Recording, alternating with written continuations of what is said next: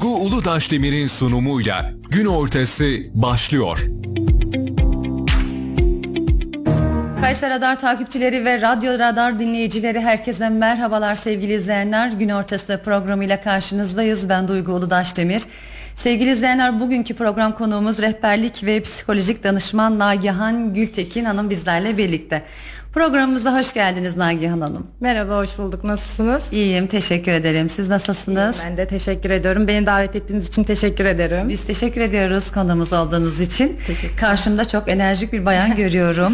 evet. Ee, hiç heyecan yok. Aynen. Genellikle program öncesi konuklarımda bir az da olsa bir heyecan olur ama siz bayağı sakinsiniz. Aynen böyle de Bu devam beni çok ederiz. mutlu etti. ne demek? İnşallah böyle de devam ederiz de- yayın boyunca. Edeceğini olmaz. ümit ediyorum. Teşekkür ederim. Ee, Nagihan Hanım öncelikle sizi tanıyabilir miyiz? Kimdir Tabii Nagihan ki. Gültekin? Ee, ismim Nagihan Gültekin.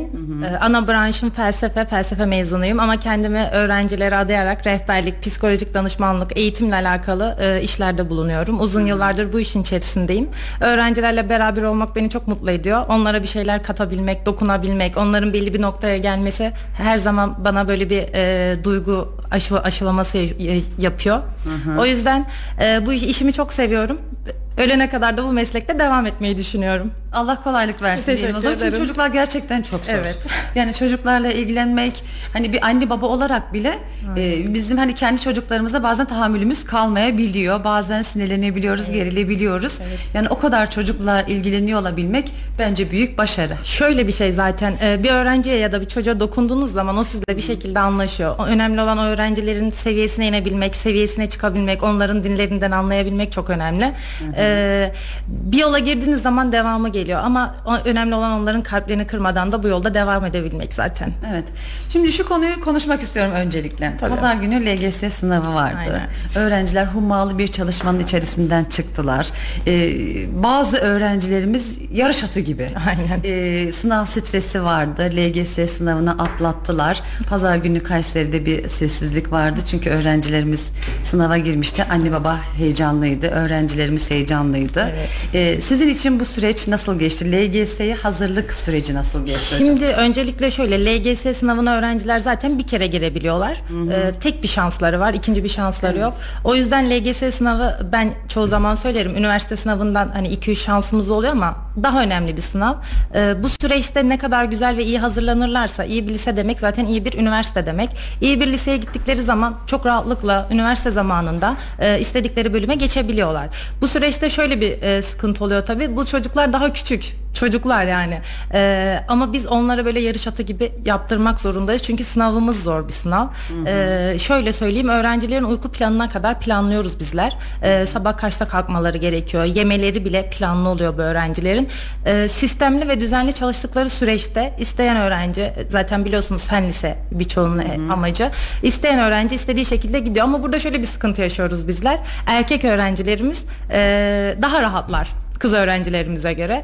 Ee, kız öğrencilerimiz mesela atıyorum deneme sınavlarımızda daha güzel netler yaparlarken gerçek sınava geldiklerinde e, o heyecanla, o panikle e, daha kötü sonuçlar verebiliyorlar. Ama önemli olan şu öğrencilerimize şunu bildirmemiz gerekiyor tabii ki. E, inançlarının kırılmaması. Stratejik ve güzel sistemli planlı programlı çalıştıkları sürece hep bunu şunu da söylerim. Uzaydan soru gelmiyor. Aynı kitapların içerisinden aynı sorular geliyor. E, kendilerine güvendikleri süreçte de güzel yerlere geliyorlar. E, şöyle bir örnek vereyim. O pazar sabahı öğrencimin biri aradı. Hocam ağlayarak arıyor böyle sınava girecek. Hocam çok korkuyorum. Her şeyi biliyorum ama hiçbir şey Her şeyi yapamayacağım. Her şeyi unuttum. Ee, önemli olan işte burada velilerin de duruşu. Ee, çok baskıcı velilerimiz olduğu zaman, ebeveynler olduğu zaman, öğrencilerimize çok şey yükledikleri zaman öğrenci çok büyük sorumluluğun altına giriyor. Ki bunlar daha küçük gruplar, küçük yaş grupları.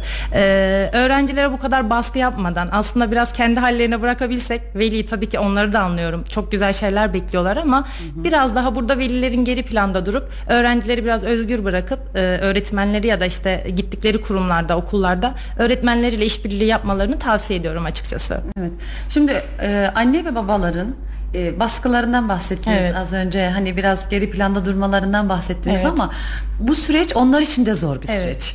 Yani e, LGS benim kızım da LGS sınavına girdi geçen sene. E, onunla beraber biz de girdik. Evet doğru Yani işte. bizde de bir heyecan vardı. Evet ben baskı yapmadım. Fazla Hmm. baskı yapmadım elimden geldiğince. Hatta hiç denecek kadar az. Ee, bazılarıyla kıyasladığın zaman sıfır. Sıfır. Denebilecek kadar az ama yine çocuklarımızda bir heyecan vardı ve anne babaların da ebeveynlerin e, ciddi manada da psikolojik destek mi almaları gerekiyor acaba bu süreçte? Ee, Çünkü çok zorlu bir süreç. Evet, kesinlikle. Onlar için de zor değil mi? Şimdi şöyle e, okulda belli bir öğretmene alışıyor bu çocuklarımız zaten. E, oraya nasıl davranmasını gerekiyor biliyor mesela öğrenci. Artık öğretmenin huyunu da biliyor ona göre davranıyor. Şimdi velisinin de nasıl davranacağını biliyor ona göre davranıyor. Ama sınava girecek bir öğrencinin bir yıl boyunca kesinlikle hem veli hem öğrencinin e, uzman bir kişilerden psikolojik olarak yardım almaları gerekiyor zaten. Değil mi? Evet, çocukların bir yıl- yaklaşım noktasında Aynen. da destek Aynen. alınması. Bir yıl boyunca mutlaka bunun alınması gerekiyor. Ee, seneye LGS sınavına girecek öğrencilere de şöyle söyleyeyim. Şimdiden başlamaları gerekiyor. Ee, her sabah okula gittikten sonra döndükten sonra e, nereden başlamaları gerektiği konusunda yine uzmanlardan bilgi alarak destek alarak bu yola şimdiden başlamaları gerekiyor. Yine tekrarlıyorum. Tek bir sınav hakları var, ikinci bir sınav hakları yok. O yüzden sistemli ve düzenli çalışmalarını şimdiden başlamalarına şart yani. Evet. Peki Kayseri'de kaç fen lisesi var? Yani kaç kişi Kayseri'de mesela kaç öğrenci LGS Şöyle, sınavına girdi? Ee, şöyle söyleyeyim işte e, aslında il ve ilçelerde olan sıkıntıların en büyük şeylerden sebebi bir de bu. Çok az fen lisesi var. Ee, ihtiyaç var ama çok az fen lisesi var. Atıyorum bir okulun kontenjanı 60 oluyor. Bu 60 İ- Kayseri ilinden oluyor. 60'ı da şehir dışından kabul ediyor mesela. Yani il ve ilçelerden kabul ediyor. O yüzden e, öğrencilerin çok iyi bir başarı başarı sıralaması yapması gerekiyor. Yani e, gönül rahatlığıyla girebilmeleri için ilk yüzde birlik dilimde olmaları gerekiyor. Bu da şunu demek oluyor. Yanlış şansları yok. Yani yanlış yapma şansları çok az var. Biliyorsunuz bizim ülkede de bir matematik problemi var. Evet. Yani e, herkes bir şekilde matematikten korkuyor. Benim de hocam. Ama şöyle bir şey söylüyorum. Ee, bunun da her zaman altını çiziyorum. Matematik denilen şey aslında sözel derslerden daha kolay bir ders. Neden? Çünkü bir formül var, bir mantık var. Mantığı oturtturduğunuz zaman, o formülü oturtturduğunuz zaman bütün sorularda o, o şey geçer, ge- geçerli oluyor. Ama sözel derslerin ucu bucağı yok. Öyle düşünün. Yani nereden soru gelecek, nasıl yapılacak yok. Ee, o yüzden matematikten korkmamak, matematiğin üstüne gitmek gerekiyor. Ne kadar çok soru çözersek o kadar çok şansımız artacak. Ee, inşallah bu ülkemizdeki matematik sorunu da bir an önce kalkar. Ya ben şuna da karşıyım. Biraz matematik sorularımız da zor soruluyor açıkçası. Yani e, öğrencileri korkutulacak derecede oluyor. Biraz daha kolay ve basit sorulursa matematik korkumuzun da kalkacağını düşünüyorum açıkçası. Temel de çok önemli değil mi hocam? Evet, kesinlikle zaten ilk önemli. e, önemli olan şey temelimiz. Temelden başlamamız gerekiyor. Evet.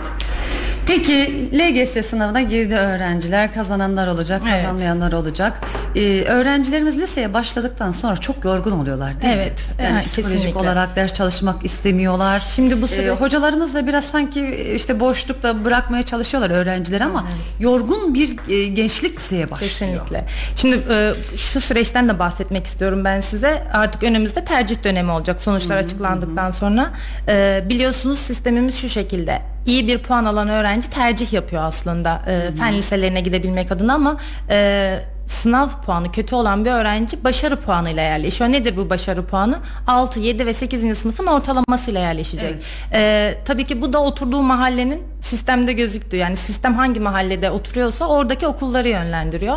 Ee, yine burada da bizim bir tık eksiğimiz olduğunu düşünüyorum. Çünkü bazı okulları zorunlu yazmak zorundayız. Yani öğre- her öğrenci istediği okula gidemiyor. Evet. Ee, kontenjan sıkıntısı da var biliyorsunuz. Ee, bu süreçte umarım e, iyi bir insan yani iyi kişilerden, uzman kişilerden de tercih dönemini önemli bir şekilde yapmalarını tavsiye ediyorum öğrencilere. Evet. E, yorgunluk kısmında da şöyle çünkü bir yıl boyunca bu öğrenciler hem okula gidiyorlar. Sonra okul çıkış- çıkışlarında gidip derslere, başka derslere katılıyorlar. Hafta sonları zaten yok bu öğrencilerin. E, yoğun bir şekilde sınavlar, denemeler yapılıyor. Bu öğrenciler oldukça yoruluyor. O yüzden bir yıl boyunca e, 9. sınıfta evet ders çalışsınlar ama biraz da dinlenmelerini tavsiye ediyorum. Çünkü sonraki süreçte zaten üniversite sınavı Üniversite başlayacak. sınavı Evet. geliyor sonrasında Evet. değil mi? Tekrar Aynen. bir yorucu bir sürecin içerisine girecekler ve bu çocuklar ne zaman nefes alacaklar? Bu çocuklar üniversiteyi bitirdikten sonra inşallah. O zaman da hocam e, iş, İş- kaygısı iş hayatı, başlayacak evet. bir defa. İş hayatına işte atanabilecek miyim? Bir Aynen. iş bulabilecek miyim? Düzgün bir yerde çalışabilecek miyim? sıkıntısı olacak. Kesinlikle ama işte e, bu hayatta yaşıyorsak da bir şeylere ulaşmak istiyorsak da bir şekilde koşturmamız gerekiyor. Evet. Evet. kişinin kendini geliştirmesi için hep bir yarış halinde, bir koşturma halinde olması gerekiyor. Buradan tavsiyem zaten şu, e, tek gözle bakmasınlar dünyaya. Böyle biraz geniş baksınlar. Her şey tek pencereden bakılınca doğru yerlere ulaşılmıyor. Biraz daha farklı bakıp, ya mesela atıyorum her öğrenci bir mühendis olmak zorunda değil. Belki resim yapmayı çok seviyor bu öğrenci. Resim sanat alanında ilerleyecek. Kendini hangi alanda hissediyorsa o alana yönelip e, ilerlemesini tavsiye ediyorum zaten. Evet. Peki üniversite sınavına hazırlık dönemi başladı. Evet. Liseye başladıktan sonra hocam.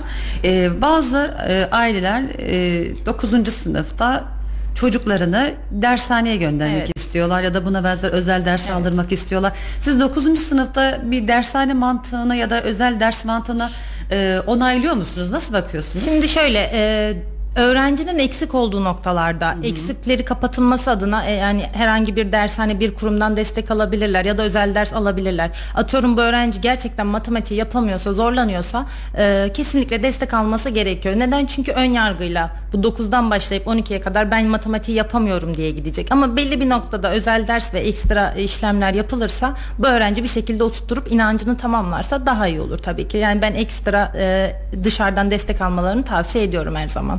Evet. Peki hocam siz eğitim koçluğu yapıyorsunuz Evet, aynı zamanda. doğru. Nedir eğitim koçu? Eğitim koçluğu nasıl yapılır? Niçin yapılır? Nasıl bir meslek? Bununla Aynen. alakalı bilgi verebilir misiniz? Ee, şimdi şöyle biliyorsunuz eskilerde böyle şeyler yoktu yeni yeni e, çıkıyor bu Ee, birçok öğrenci de ulaşıyor zaten sağ olsunlar Ee, eğitim koçluğu demek aslında öğrencinin hayatına yön vermek demek Ee, işte velilerimiz ya bizler bile bazen sabah kalktığımızda eğitim sistemimize yetişemiyoruz. Her şey çok hızlı değişebiliyor.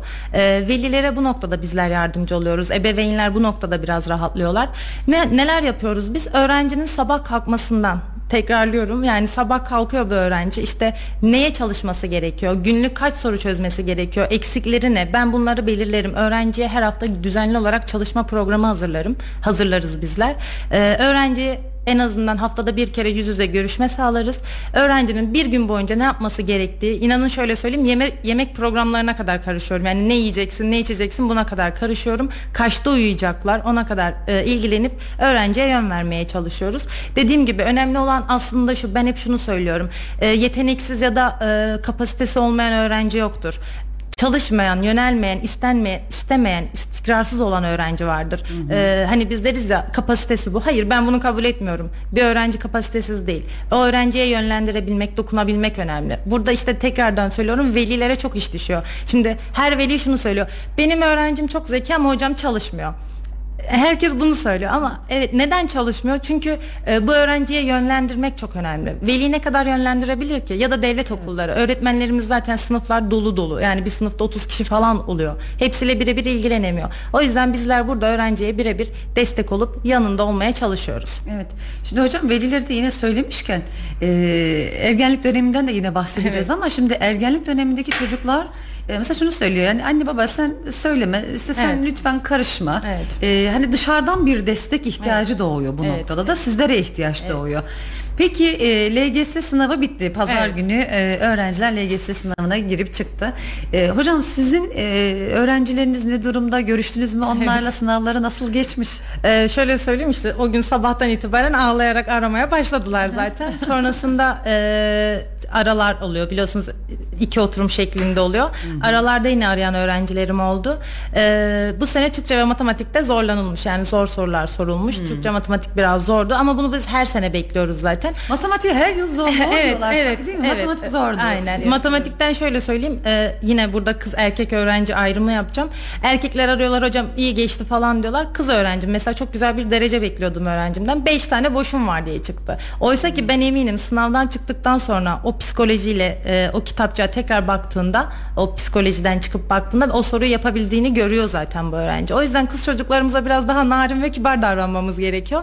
Ee, inşallah sonuçlar çıktığında da yayınlarız beraber güzel sonuçlar elde ederiz yani. İnşallah. Düzenli bir program gerektiriyor değil mi? Bu her Kesinlikle. şeyden önce. Düzenli Ee, program olması Şimdi lazım. şöyle bir öğrenciyi de sürekli koşturmak, yormak istemiyorum ben. Ee, sürekli kitap ders değil. Bunların sosyal bir hayatı da olacak sonuçta. Bu öğrenci dışarıya da çıkacak, nefes de alacak, işte o havada alacak, yeri gelecek sinemaya gidecek. Ama düzenli olarak her gün mutlaka e, şu alışkanlığı kazanmaları gerekiyor. Benim görevlerim var ve ben minimum 2-3 saat ders çalışmam lazım. Bu şekilde biz de plan programlarını oluşturuyoruz zaten. Evet. Peki bu kadar hummalı bir çalışmanın, koşturmanın içerisinde öğrencilerin eğitim sistemine bakış açısı nedir sizce? Neler söylüyorlar size öğrencileriniz? ya, şikayetleniyor evet. mu yoksa sitem mi ediyorlar? Evet. Ne söylüyorlar eğitim sistemiyle ee, alakalı? Biliyorsunuz şu pandemi döneminden sonra zaten e, öğrencilerin birçoğu e, birçok konuda eksik kaldı. Mesela öğrenci 10. sınıfta ama okul olmadığı için, online eğitimler olduğu için, tam anlamıyla verilemediği için 11. sınıfa 10. sınıfın eksikleriyle geçti. Şu an her gelen öğrencinin çok fazla eksikleri var. Ee, Şimdi okullarda şöyle bir şey var. Atıyorum sınava girecek bir öğrencinin görsel sanatlar dersi alıyor. Müzik dersi alıyor. İngilizce dersi alıyor ama sınavda bunlardan sorumlu değil öğrenci. Evet. Ee, şunlardan yakınıyorlar. Hocam işte ben oraya ödev yapıyorum. Sınava çalışıyorum. Onlara çalışmaktan yere yani yazılı sınavlarına çalışmaktansa kendim üniversite sınavına hazırlanmayı tercih ediyorum deyip 2-3 e, yıldır da şu e, rövanşta öğrencilerin birçoğu okullarını açığa aldırıp sadece sınava yönelik hazırlanıyorlar. Nasıl açığa aldırıyor? Nasıl oluyor hocam? Ee, Şimdi şöyle genelde 12. sınıfa geçtiklerinde e, tekrarlıyorum işte müzik Açık dersi, görsel dersi. Aynen. Açık öğretimi aldırıyorlar. E, sınavlar online yapılıyor bu süreçte. Hı. Tabii bu dönem ne yapılır bilmiyoruz ne açıklarlarsa. E, sınavlara online giriyorlar okuldan bir şekilde mezun olup sadece e, sınava e, YKS sınavına yönelik hazırlanıyorlar. Hı hı. E, şöyle bir avantajları oluyor. Sabah kalkıp okula gidip sonrasında bir kuruma gelmek öğrencileri fazlasıyla yoruyor bu süreçte. Hı hı. E, sadece kurumla ilerliyorlar. Yani çok fazla yorulmadan ilerliyorlar aslında ve sadece sınava sınavda çıkacak konularla konulara konulara çalışarak yöneliyorlar. Peki düzenli bir çalışma elde edebiliyorlar mı buradan? Mesela öğrencileri şimdi düşünüyorum. Hani öğlene kadar bir çocuk uyuyabilir, televizyon izleyebilir, evet. bugün de böyle olsun evet, diyebilir. Evet. Çünkü okula giderken düzenli bir hayat var evet. orada. Sabahçı ya da öğlenci ya evet. da her ikisi. Evet. Hangisi hangi hangi saatler aralığında okula gidiyorsa o, o gün oraya gidilecek. Evet. Biliyor işte devamsızlık süresi var. Onu aşamayacak, aşmaması evet. gerekiyor.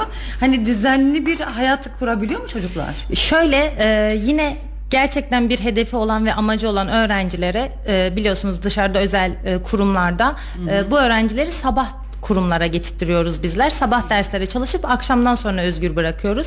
Ama yine e, dışarıdan bizim gibi eğitim koçlarından destek alan öğrenciler yine sabah en geç saat 9'da başlayıp akşama kadar ders çalışıyorlar. Tabii ki bu süreçte bizlere çok fazla görev düşüyor. Öğrenci o dersin başına oturtmak önemli. Zaten onda kalkan bir öğrenci bu yolu başaramaz. Ben bunun altını çiziyorum. Okula gitmeyip şimdi şöyle öğrencilerimiz de var bizim. Okula açığa aldırayım ama işte rahat edeyim. Dershaneye de gitmeyeyim. E, kendim evde bir şekilde ilerleyeyim. Böyle yapan bir öğrencinin başarısı inanın çok az oluyor. Ama e, sabah 9'da kalkıp derse oturabilen öğrenci, oturan öğrenci bir şekilde bu hayata e, güzel yerlere gelebiliyor. Dediğim gibi burada dışarıdaki özel kurumların etkisi var. Biz e, açı aldıran öğrencileri sabah dersleri alıyoruz. Öğleden sonra çıt ders ekstra çalışmalarla devam ediyoruz. Zaten e, birçok öğrenci artık biliyorsunuz dışarıdan destek alıyor dershanelerden, kurs merkezlerinden. E, zaten açı aldıran öğrencinin de kurs merkezi ya da dershaneye gitmesi gerekiyor ya da işte eğitim koçuyla çalışması gerekiyor yoksa tam anlamıyla bir başarı elde edemezler. Bu kurs merkezleri olmasa sanırım bu süreçte e, yeteri kadar başarılı olamaz. Tabii ki, tabii ki. Aynen. Çünkü hummalı bir çalışma gerekiyor. E, bu bir yarış aynı zamanda aynen, da. Üniversite aynen. sınavı da, LGS sınavı da bir yarış ve binlerce kişinin içerisinde kaç bin kişi girdi bu sene bilmiyorum Türkiye Çok, ama. Bu sene 3,5 milyondan fazla 3,5 milyon. başvuru var aynen. Kayseri'de Kayseri'dekini hatırlayamıyorum şu an yanlış bilgi vermeyeyim ama çok fazla başvuru var. Evet. var ee, çünkü okullarımız sınıflarımız çok kalabalık. Çok kalabalık bir de artık herkes bir şekilde üniversite mezunu olmaya çalışıyor. Ee, biliyorsunuz açıktan da olsa bitireyim daha sonrasında şu an askerlik polislik çok meşhur mesela. Hı-hı. Sonrasında KPSS sınavına girip belki asker polis olabilirim diye e, çok fazla insanımız giriyor. Ben şöyle e, kişilerle de çalışıyorum. Belli bir yaşa gelmiş mesela ablamız e, bana dönüyor hocam diyor ben sınava gireceğim diyor. Tekrar okumak istiyorum falan böyle heyecanlı belli bir yaşa yani okumanın yaşı yok diyoruz ya gerçekten yok. Evet üniversite sınavına. Benim 40 yaşında öğrencim var öyle söyleyeyim Aa, size. Yönlendirmesini yapıyorum, tercihlerini yapıyorum ve bu e, 40 yaşındaki kişiler bizim öğrencilerden daha heyecanlı oluyor onu söyleyeyim yani. Humman çalışıyorlar. İki yıllık hocam benim anlayabileceğim işte e, bilgisayar, oturabileceğim, e, işte Hı-hı. tıp bir sekreter sekreterlik gibi, bilgisayar programcılığı gibi e, şeylerde alanlarda çok fazla e, kazanmaya çalışan 40 yaşında insanlar da var ama tebrik ediyorum. İnşallah herkes yine hedefine ulaşır Tabii diyorum. harika güzel Evet, bir duygu. vazgeçmeden. Yani 40 yaşından sonra vazgeçmeden Aynen öyle. istemek. Evet. Tekrar devam ettirmek. Zaten o süreci iki yıl okuduktan sonra da yani açıktan da okuyacak bilmiyorum ama Evet. sonrasında tekrar işte geçişler falan Tabii ki, olabiliyor. tabii ikinci ki. üniversite Çok olabiliyor. fazla. Onun arkası gelmiyor. Aynen öyle. DGS sınavı diyoruz biz ona. Evet. Ee, şimdi dönem boyunca çalışmayan öğrencilerim oluyor mesela. Hedef 4 yıllık. Sonra bakıyorum 2 yıl, yıllığa düşüyor. Neden diyorum hocam DGS sınavı var onunla yaparız. Şimdi ikinci bir şansları da var ama şunu bilmiyorlar. Ona da çalışmaları lazım. Yani ona çalışmana bu sınavına çalışsan daha mantıklı. Ee, öğrencilere kalırsanız çok büyük hayalleri falan var. Ee, yani dediğim gibi onların dilinden anlamak, onlarla uğraşmak gerçekten çok hoş ve güzel aslında. Onlardan ben her gün bir şey öğreniyorum aslında. Bana çok şey katıyorlar evet. Karşılıklı. Aynen. Harika. Bazen onlarla oyun falan oynarım. Öyle bakarım merak ederim oyunları falan. O şekilde iletişim kuruyoruz. Güzel gü- günler gidiyor ama e, tekrardan şunu altını çiziyorum. Gerçekten bir hedefi olan öğrenci dışarıdan mutlaka destek alması gerekiyor. Evet. Peki şimdi e, Kayseri'de de yine sınıflara baktığımızda okullardaki sınıflara baktığımızda yoğun bir kalabalık Evet. var değil mi? Yani 40 küsür olan 50'ye yakın Evet. sınıflarımız var. Evet. Bu sınıflarda yani öğretmen ne kadar başarılı olursa olsun e, yeterli verimlilikte olabilir mi sizce? Ee, işte bu yüzden bizim gibi kuruma yani bizim e, özel kurumlarımız var. Ee, öğretmen evet herkesle ilgilenmeye çalışıyor ama 40 kişiye de aynı anda nasıl ilgilenebilsin? Şimdi bir arka sıra vardır bilirsiniz bir de ön sıra vardır. Arka sırada oturanlara çok fazla hükmedemiyor. Orada da yine bizlere iş düşüyor. Bizler yönlendiriyoruz öğrencileri. Ee, umarım şöyle bir şey olur. Öğrenci sayılarımız düzel e, sınıflarda azalır. Öğretmen atamalarımız çoğalır. Okullarımız çoğalır. Ee, o şekilde bir sistem kurulur diye talep ediyorum. Bu senede güzel şeyler bekliyorum ben milli eğitimden falan. İnşallah güzel şeyler yaparlar. Yakın zamanda atama oldu mu? Evet e, bu depremden olayından sonra 40 bin öğretmenimiz atandı. Herkese hayırlı uğurlu olsun diliyorum. Ee, inşallah o bölgelere de faydaları olur. Açıkta çok öğretmen var sanırım. Evet mi? çok fazla atanamayan öğretmenlerimizin sayısı çok fazla. Hani e, benim çevremde de çok fazla var. Bu meslekten vazgeçip farklı mesleklere yönelen e, bir sürü öğret- öğretmenimiz var. İşte bu durum üzücü oluyor aslında. E, düşünsenize 4 yıl 5 yıl bir konuya çalışıyorsunuz, biliyorsunuz o meslekte çok iyisiniz ama bu şartlar altında atanamadığınız için farklı işler yapıyorsunuz. Bu da zaten bizim ülkemizin çok büyük sıkıntılarından biri. Herkes kendi bildiği işi yapsa daha güzel şeyler olacak ama maalesef olmuyor. Umarım bir an önce bunlara bir düzenleme getirilir. İnşallah. Hocam sadece 4-5 yıl üniversite değil. Onun öncesinde az önce bahsettiğimiz LGS stresi var. Mesela bundan sonra yaşanacak olan üniversite Aynen. sınavı Aynen stresi var. Ondan sonra da KPSS var. yani onun öncesinde yine üniversiteyi bitirme kaygısı var. Evet, değil mi? aynen İşte öyle. Derslerini verme kaygısı var. Tabii. Ee, bu uzun bir süreç. Sonra mezun oluyorsunuz. Atamayı bekliyorsunuz. Bekliyorsunuz. Atanamıyorsunuz. Bu gerçekten ee, Hayal kırıklığı. büyük bir hayal kırıklığı. Evet. Çünkü yıllarca emek veriyorsunuz, Evet, uğraşıyorsunuz. evet. Ama olmuyor. Tabii şöyle de bir şey var. Bütün üniversite mezunları okuyup işte öğretmen olacak, doktor olacak, Tabii. polis olacak, asker olacak diye bir şey yok. Bu ülkenin, bu şehrin, bu memleketin, Türkiye'nin e, her anlamda iş gücüne ihtiyacı var. Aynen öyle. Yani biliyorsunuz işte şimdi diğer konulara da geçecek mesela tarım noktasında mesela sıkıntılarımız var. Birçok noktada e, işçi noktasında sıkıntılarımız var. Hani bu bunlara da ihtiyacımız var. Şimdi- Beden gücüne de ihtiyacımız Şimdi şöyle bir şey söyleyeyim. Artık bizim ülkemizde şu oldu mesela. Biz usta arıyoruz mesela. Atıyorum elektrikçi. Evet, yok. Elektrikçiye ulaşamıyoruz mesela. Yok, Yok, elektrikçi- aynen. Çünkü herkes okumuş ve işte belli bir yerlere gelmeye çalışıyor. Su tesisatçısı su yok, tes- yok, bulamıyorsunuz. bulamıyorsunuz. E, tabii ki bizim öyle şeylere de ihtiyacımız var. İşte burada yetenek. Öğrencinin neye yeteneği varsa, kişinin ne yeteneği varsa aslında biz küçüklükten itibaren o alana yönlendirsek zaten her şey çok farklı olacak ama dediğim gibi e, kısa sürede bunlar düzelir. Evet. Peki hocam bu e, LGS sınavına girmeyen öğrenciler ya da başarısız olan öğrencilerin diğer meslek e, liseleri var. Yani Evet. mesela meslek lisesi, spor lisesi, sağlık lisesi değil mi? Bu anlamda liseler var. Mesela spor lisesi ya da e, diğer meslek lisesinin işleyiş nasıl nasıl gidiyor? Ee, Mahalleye göre mi yerleşiyorlar yoksa istediği bir okula öğrenciler gidebiliyor mu? Şöyle orada yine e, okul okul başarı puanı önemli. Evet ama e, yazı girdikleri LGS sınavının da puanı önemli. E, burada yine 9. sınıftan itibaren aslında bir meslek alanı olarak giriyorlar. Meslek alarak giriyorlar. Şimdi burada da şöyle bir sıkıntımız oluyor. Bu öğrenci atıyorum e, çocuk gelişimi diyelim. Çocuk gelişimi okumaya karar veriyor. Giriyor. E, ama bu öğrenci matematikten az ders alıyor. İşte e, fenden az ders alıyor. Neden? Çünkü mesleki dersleri çok alıyor. E, sonrasında üniversitenin sonu gel yani lisenin sonu geldiği zaman da meslek değiştirmek istediği zaman akademik olarak eksik oluyor bu öğrenci. E, matematiği eksik oluyor, feni eksik oluyor, işte Türkçesi eksik oluyor. Neden? Çünkü meslek dersleri aldığı için. E, ben şöyle bir şey düşünüyorum. Daha fazla meslek alanları açılıp liseden sonra iş kapılarının açılması, öğrencilerimizin oraya yönlendirilmesi daha güzel olur aslında. Evet. Peki LGS sınavına giremeyenler meslek lisesine direkt girebiliyor. Evet geçebiliyorlar. Aynen direkt mahalle. Mesela spor lisesinde bir e, mülakata mı tabi tutuyor? Tabii yani şu orada yine yetenek önemli. E, yani şimdi hoplayamayan zıplamayan bir öğrenci spor lisesine gitmiyor zaten. E, yetenekle gire, girebiliyor oralara. Lisans da isteniyor. Lisans da isteniyor. Evet ki aynen. Öyle bir e, şöyle var. Ben öğrencilere hep şunu da söylüyorum. Her şey okul demek değil. Evet sizler e, yüzmeye gidin, spora gidin, işte evet. futbola gidin. Mutlaka yan hobi olarak bir şeyleri yapmalarını da tavsiye ediyorum Deşarj açıkçası. olmak için. Kesinlikle aynen. Enerjilerini atmaları için evet. küçük, özellikle küçük yaş grubunun bunları yapması da tavsiye ediyorum açıkçası. Evet e, LGS sınavından da bahsetmişken buradan tüm öğrencilere de geçmiş olsun. Geçmiş olsun evet. evet hem ailelerine şey, hem öğrencilere. Şöyle bir dönüt de oluyor mesela hocam şimdi ben ne yapacağım? hani o, o sınava girdim bir yıl boyunca koşturdum işte sabah şu saatte kalktım akşam bu saatte yattım şimdi ben ne yapacağım? Boşluğa düştü bundan sonra ne yapacağım? Evet evet şimdi artık bekleyecekler biraz geçsinler dinlensinler işte Tatile sporlara gitsinler. aynen dinlensinler ama o boşlukta kötü açıkçası yani e, anlayabiliyorum çocukları bir süre sonra o rahatlığa alışacaklar zaten. Şimdilik dinlenin gençler öyle söyleyeyim. evet. Peki hocam ergenlik psikolojisinden bahsedecek Tabii. olursak biliyorsunuz e, anne babaların e, büyük bir sorunu aslında ergen psikolojisi. Evet. Yani ergenler de ergenler için de yine aynı şey geçerli. Onlar için evet. de zor bir süreç. Bu süreci nasıl değerlendirirsiniz? Ee, şimdi şöyle biliyorsunuz e, artık teknoloji denen şey çok gelişti. Her öğrencimizin elinde mutlaka bir telefon, tablet, bilgisayar var.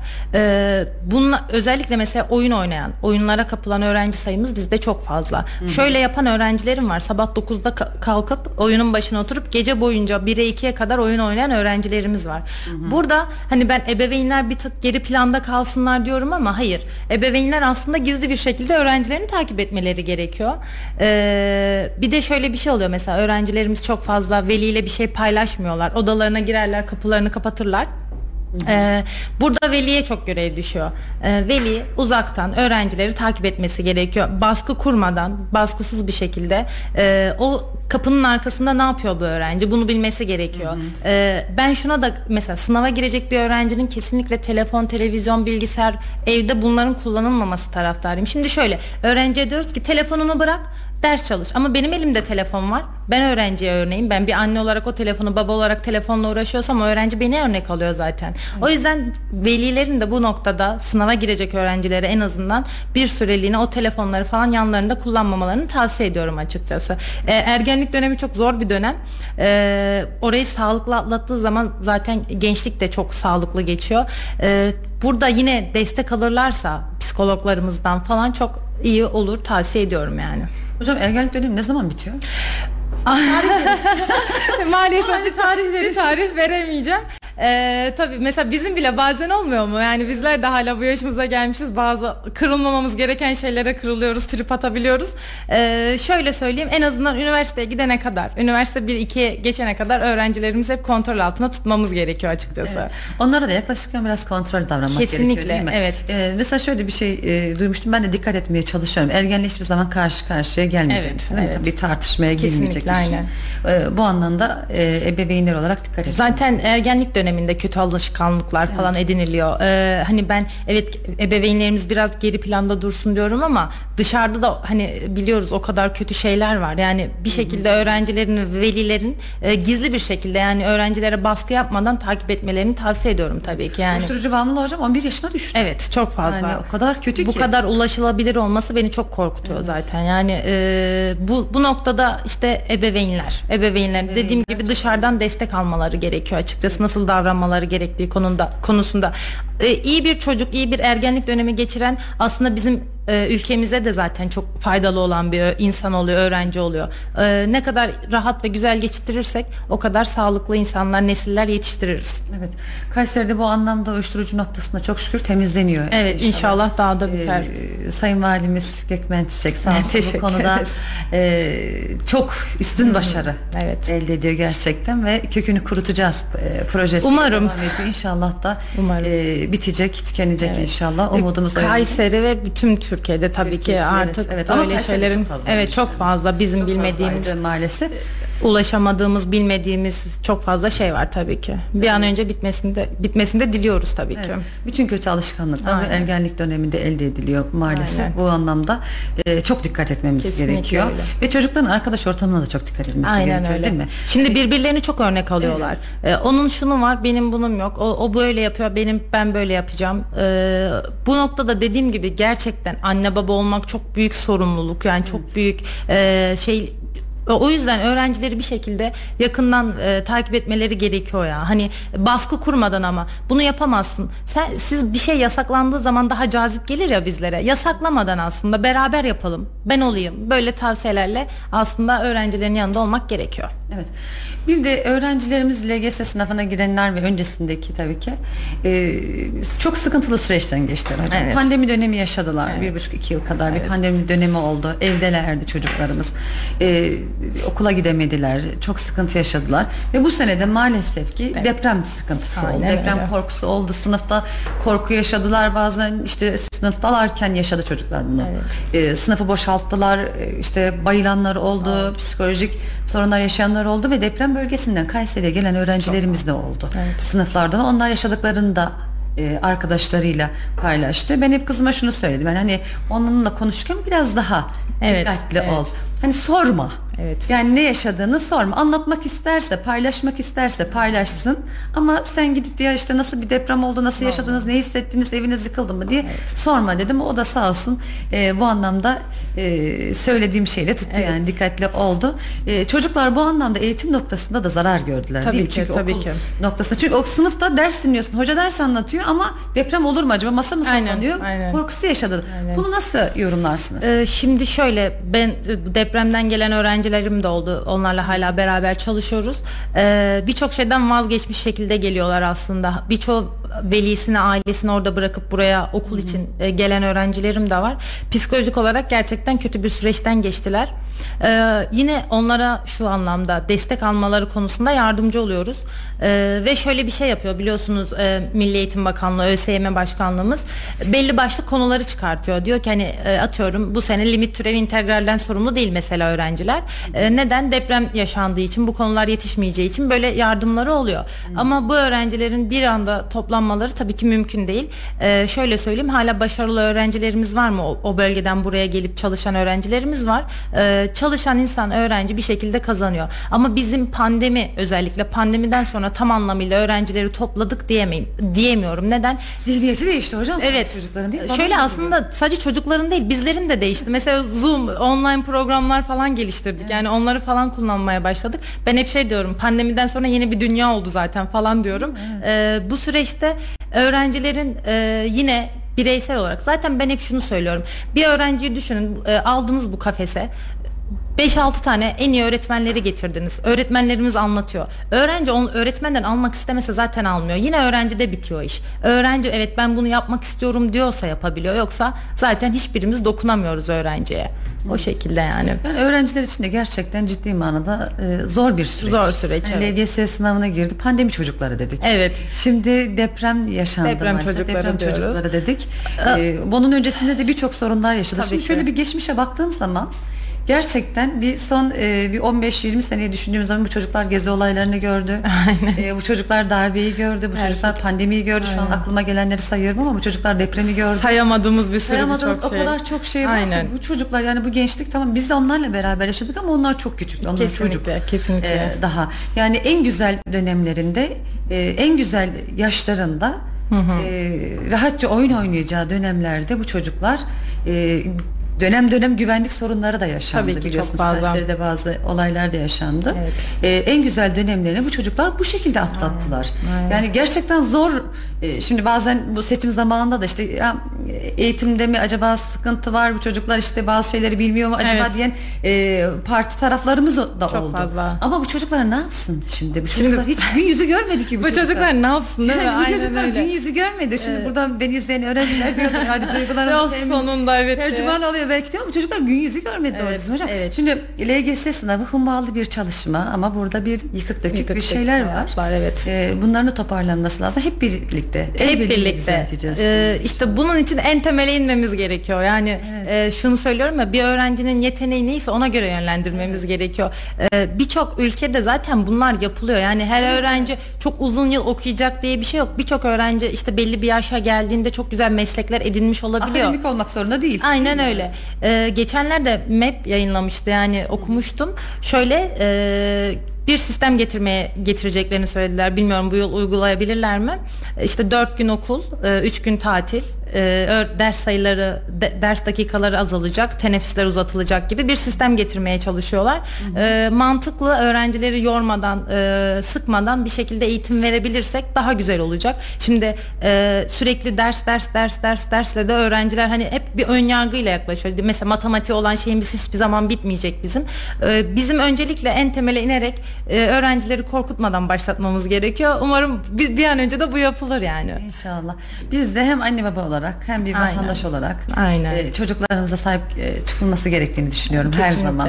Ee, şöyle ben hep şunu da söylüyorum. Okumak aslında artık bir maddi kazanç da değil. Okumak kişisel gelişim, farklı dünyaları görmek, kendini geliştirebilmek. Ee, çok önemli bir nokta. Kesinlikle gerçekten. hani Çok önemli bir nokta. şu an mesela öğrenciler hep şunu istiyor. Hocam ben bir an önce okuyayım, iki yıl okuyayım, işte üç yıl okuyayım, para kazanayım. Hayır, evet para da kazan ama öncelikle kendini bir geliştir. Kendine bir şeyler kat. Daha sonrasında paraya parayı düşün yani. Ee, ülkemizde de zaten o şekilde oldu. Artık e, hemen okuyayım da şey mesleğe geçeyim, para kazanayım değil. Artık üniversite okuyan kişiler yani sizin de çevrenizde çoktur. Ee, bu şey değil, okumayanları ezmek değil. Üniversite okuyan kişiler daha fazla geniş bakabiliyor olaya. Yani kendini geliştirmiş oluyor. O yüzden herkesin kendini bir şekilde geliştirmesi gerekiyor ve, çok güzel bir şey okumak. Yani okumanın ucu bucağı da yok. Yeni bilgiler edinebilmek, bilgiye aç olmak çok güzel şeyler. Her öğrencinin kendini fazlasıyla geliştirmesini tavsiye ediyorum zaten. Peki öğrencileriniz mezun olduktan sonra sizi arıyorlar mı? Tabii. Bu işin en güzel kısmı zaten. Ee, şöyle mesela sınavlardan sonra beni arıyorlar şey e, yayınlandığı zaman sonuçlar. Hocam ilk 13 bindeyim. Hocam 3 bindeyim. Hocam ben artık işte İstanbul'da yaşayacağım. Hocam ben artık Bursa'da yaşayacağım. Bu dönütler geldiği zaman inanın hani o hazzı, o duyguyu biz o zaman alıyoruz. Ya çok şükür. Evet ben öğretmenim, iyi ki öğretmenim, iyi ki öğrenciye dokundum, iyi ki güzel yerlere götürdüm. Ee, mesela avukat olan öğrencim hocam bundan sonra bir işiniz olursa çözeriz. Davalarınızı aynen, aynen. İşte doktor olan öğrencim hocam e, bir sıkıntınız olursa yaşlandığınızda ben size bakarım falan. Harika ama. Bu evet bu gerçekten bu mesleğin en güzel yanı. Ee, bu mesleği sanırım bu yüzden seviyorum. Yani e, her yerde öğrencim var. Düşünsenize şu an arasam ben şu şehre gitmek istiyorum desem kesinlikle bir kapı açılacak bana. O yüzden e, vefalı öğrenciler. Zaten şöyle bir öğrenciye dokunuyorsanız o öğrenci sizi unutmuyor. Hani sizde de vardır. İlkokuldan size dokunan öğretmenler vardır. Hiçbir şekilde unutmazsınız. E, ben de unutulmayan bir öğretmen olmaya çalışıyorum açıkçası. Elimden geldiğince hepsine de dokunmaya çalışıyorum. Evet. Arada kurulan o duygusal bağ çok, Çok önemli. fazla değil mi? evet. Yani şöyle bu telefonun ucunda bir Nagihan Hoca var dedirse biliyorum öğrencilerime. Yani beni aradıklarında mesela yeri geliyor bazen esprili açıyorum, yeri geliyor sinirli açıyorum, yeri geliyor şarkı. Onlarla bu iletişimimiz kopmasın zaten. Ömür boyu hep böyle olalım istiyorum. Arkadaşlar devam ediyor. Evet çok güzel. Ee, onların arayıp da hocam işte ben mezun oldum hocam ben artık şuradayım demeleri inanın bu bu mesleğin en güzel yanında bu zaten. Evet. Şimdi az önce başka illerden bahsettiniz. Evet. Başka illerde öğrencilerinizin olduğundan bahsettiniz. Ee, Kayseri genel itibariyle mesela anne babalar e, il dışına ay çocuklarının e, gidip işte eğitim görmesinden yana mı? İşte Çok güzel bir soru. öncelikle, e, onlar için öncelik olan okul mu, eğitim mi yoksa yok aman e, Erciyes Üniversitesi'ne gitsin, Kayseri'de bir üniversitede okusun, e, burada yapsın ya da biz taşınalım evet. diye e, bu konuda çekinen aileler var mı? Şimdi Neler burada şöyle özel bir şey anlatayım. Ben Bursa'da e, da çalıştım uzun yıllar. Hı hı. Bursa'da tercih dönemi geldiğinde öğrenci ve velilerim geldiklerinde hocam bana işte İstanbul, Eskişehir, işte Antalya, Muğla buraları yazabiliriz. Yani veliyle beraber bunu yazıyoruz. Burada tercih dönemi geldiğinde hocam Kayseri. Yani öncelikle Kayseri'de kalsın, gözümün önünde okusun. Ee, sonrasında şöyle işte Yozgat, Ankara. Hani buradaki veliler daha fazla yakın illere göndermek istiyorlar. Onları da anlıyorum tabii çocuklarına bir şekilde ulaşmak ve yakın olabilmek için ama imkanı olan öğrencilerimiz varsa uzak yerlere gitmelerini tavsiye ediyorum. Neden? Daha fa- farklı kültürler edinebilmeleri açısından. İşte e, veli de yani İstanbul'a da gidip gelebilir. Ankara'ya giden veli İstanbul'a da gidebilir. Uzak yerlere gitmelerini de tavsiye edebiliyorum. Neden? Çünkü şöyle e, biz Anadolu çocuğuyuz. E, bize çok fazla şey öğretilmiyor. Mesela ben üniversiteye gittiğimde fatura nasıl ödenir bilmiyordum mesela. Yani bunun zorluklarını yaşadım. İyi ki de şehir dışında okumuşuz. E, şehir dışlarına gittiklerinde öğrenciler daha fazla ayaklarının üstüne basabiliyorlar. Daha çok özgüvenli olabiliyorlar. O yüzden e, imkan olan her öğrencinin şehir dışında okumasını tavsiye ediyorum açıkçası. Evet. Mesela öğrenci Galatasaray Lisesi'ni kazandı ya da işte ODTÜ Koleji şey, Kesinlikle gitmeli yani. Arkasından şöyle öyle velilerim de var. Hani Galatasaray Lisesi'ni kazandık da hocam Galatasaray aynen göndermeyen velilerim de oluyor açıkçası. Oldu mu? Tabii ki oluyor. Göndermeyen öğren yani yanımda dursun hocam ne gerek var? Hani burada da aynı eğitim alacak gibi düşünüyorlar ama hayır. E, gitsin ayaklarının üstünde dursunlar yani. Mesela burada velim ve görüşmesi yaptığımda hocam işte otobüse gidiyor geliyor. Diyorum ki bırakın en fazla kaybolur. Hani tabii ki kontrolünüz altında olsun ama biraz da bu e, özgüvenle alakalı öğrencilerimizi biraz özgüven de yüklememiz lazım. Sürekli yanlarında olmamak gerekiyor biraz. Bir şeyleri öğrenmeleri gerekiyor. Eğitim dışında da dışarıda dönen bir hayat var sonuçta. Or- oraya da alışmaları gerekiyor bu öğrencilerin. Evet. Özgüvenden de bahsetmişken hocam peki e, kaç yaşından sonra mesela işte Kayseri'de otobüse binmeyi öğrenmeli çocuklar ya da alışveriş yapmayı, evet. markete girip çıkmayı. şöyle aileler bunu ne zaman aşılamalı? E, şöyle mesela atıyorum daha okula başlamayan bir öğrenci bile e, yakınlarındaki bir markete, bakkala e, işte gözlem göze, gözel, gözetim yaparak gö- gönderip getirmeleri getirmeleri gerekiyor. Neden?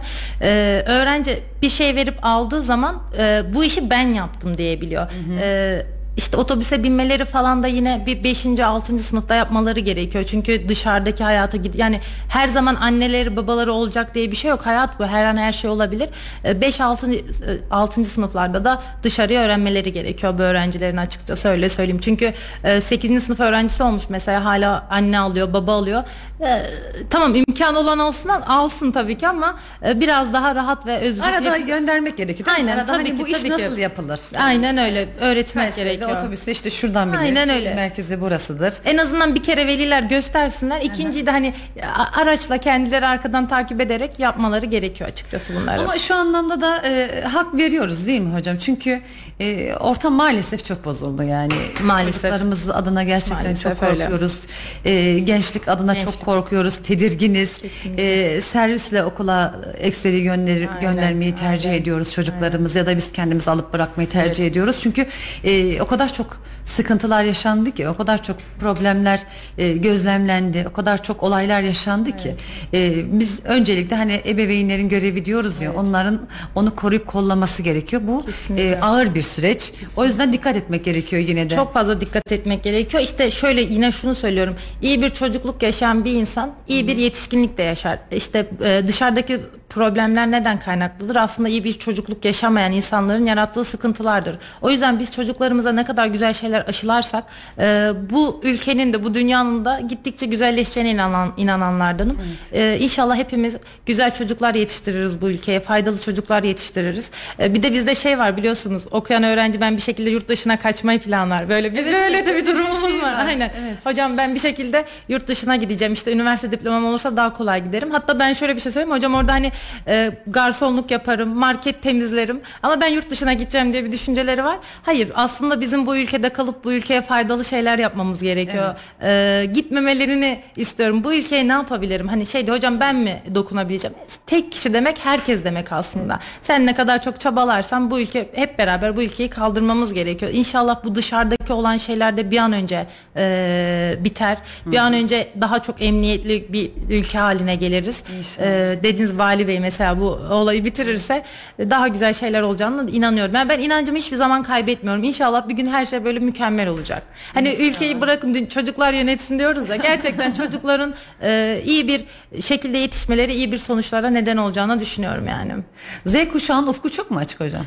Çok açık. Neden açık? Çünkü e, şu internet denilen şey dünya mesela bizler zamanında ansiklopedi falan karıştırırdık. Bir yere evet. kadar bilgiye ulaşırdık. Ama onlar şu an tek tıkla yurt dışında ne oluyor? Yani benim e, kardeşlerim falan var. Yani sabah dolar şu kadar olmuş, euro şu kadar olmuş diye kalkıyor. Siz o yaşlarda dolar, euro ile işiniz var mıydı mesela? Yok, bilmiyorduk. Hiç hayatımızda görmemiştik. Aynen. Ya bu çocuklar böyle e, bilinçli, bilgili çocuklar. O yüzden de her şeyin en iyisini hak ediyorlar. Şöyle de söyleyeyim. Bizim öğrencilerimizden yurt dışındaki öğrencilerden falan daha çok potansiyelli öğrenciler. Yani daha iyi şeyler hak ediyorlar. Dediğim gibi inşallah birçok şey güzel bir şekilde düzelir ve sistemli bir şekilde ilerleriz. Evet. Peki mülteci öğrencileriniz var mı hocam? Olmaz mı? Çok fazla var. Ee, benim için insan ya da öğrenci ayrımı yoktur. Benim için herkes e, e insan sağlayabildiler. Tabii mi? ki tabii ki şöyle e, onlar zaten dil alanında giriyorlar daha çok kendileri dil oldukları için dil alanındaki sınavlara giriyorlar. E, birçoğu da çok güzel yerlere geliyor onu söyleyeyim size. Hı hı hı. E, şunu da görüyorum mesela mülteci öğrencilerin e, biraz daha azimli ve istikrarlı olduğunda gözlemleyebildim açıkçası. Daha çok istiyorlar yani bir yerlere gelebilmeyi. Çünkü dil olduğu için daha kolaylıkla gelebiliyorlar bir yerlere. Mesela bizde şey de var birinci sınıftan, üçüncü sınıftan itibaren İngilizce dersi alıyoruz ama İngilizce bilenimiz yok mesela. Evet. O konuda bir eksiklik var değil mi? Evet. Genel olarak bir eksiklik evet, kesinlikle. var. Yani çocukları biraz daha erken yaşta İngilizce, işte Almanca, yabancı dil, hangi dil alanında Aynen olursa öyle. işte özellikle de İngilizce noktasında Aynen öyle. hani eğitim sağlasak, dersler verdirsek, bu anlamda biraz daha e, ilerlesek çok daha güzel olacağını düşünüyorum. Çünkü bir lisan bir insan. İnsan. Değil Kesinlikle. Mi? Yani e, yabancı dil özellikle İngilizce şu an hangi bölüm okursa okusun öğrenci ne yaparsa yapsın İngilizcesini bir şekilde geliştirmesi gerekiyor. Artık her şey İngilizceye dönüyor zaten neredeyse.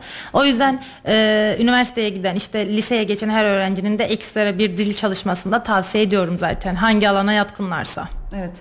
Hocam programımız çok güzeldi. Teşekkür ederim. Evet, çok güzeldi. oldu. Emeğinize sağlık. Buradan e, son olarak söylemek istediğiniz, eklemek istediğiniz bir var. şey varsa. Buradan önceki aileme ve bütün öğrencilerime e, istedikleri her şeyin gerçekleşmesi. Biliyorsunuz bu pazar değil, diğer sınav da üniversite sınavı var. Evet. E, sakince, sakin kalarak, stres yapmadan, yapmadan, kendilerine güvenerek bu sınavı başarıyla sonuçlandırmalarını istiyorum. İnşallah bana güzel haberlerinizi verirsiniz gençler. Hepinizi çok seviyorum. Evet, çok teşekkür ederim. Çok Rica sağ olun. ediyorum. Ben de üniversite sınavına girecek öğrencilerimize başarılar diliyorum sevgili izleyenler. Ee, bugünkü konuğumuz rehberlik ve psikolojik danışmanı Nagihan Gültekin hanım bizlerle birlikte oldu sevgili izleyenler. Gün ortası programının sonuna geldik. Bir sonraki programda görüşmek üzere. Hoşçakalın. Duygu Uludaş Demir'in sunumuyla gün ortası sona erdi.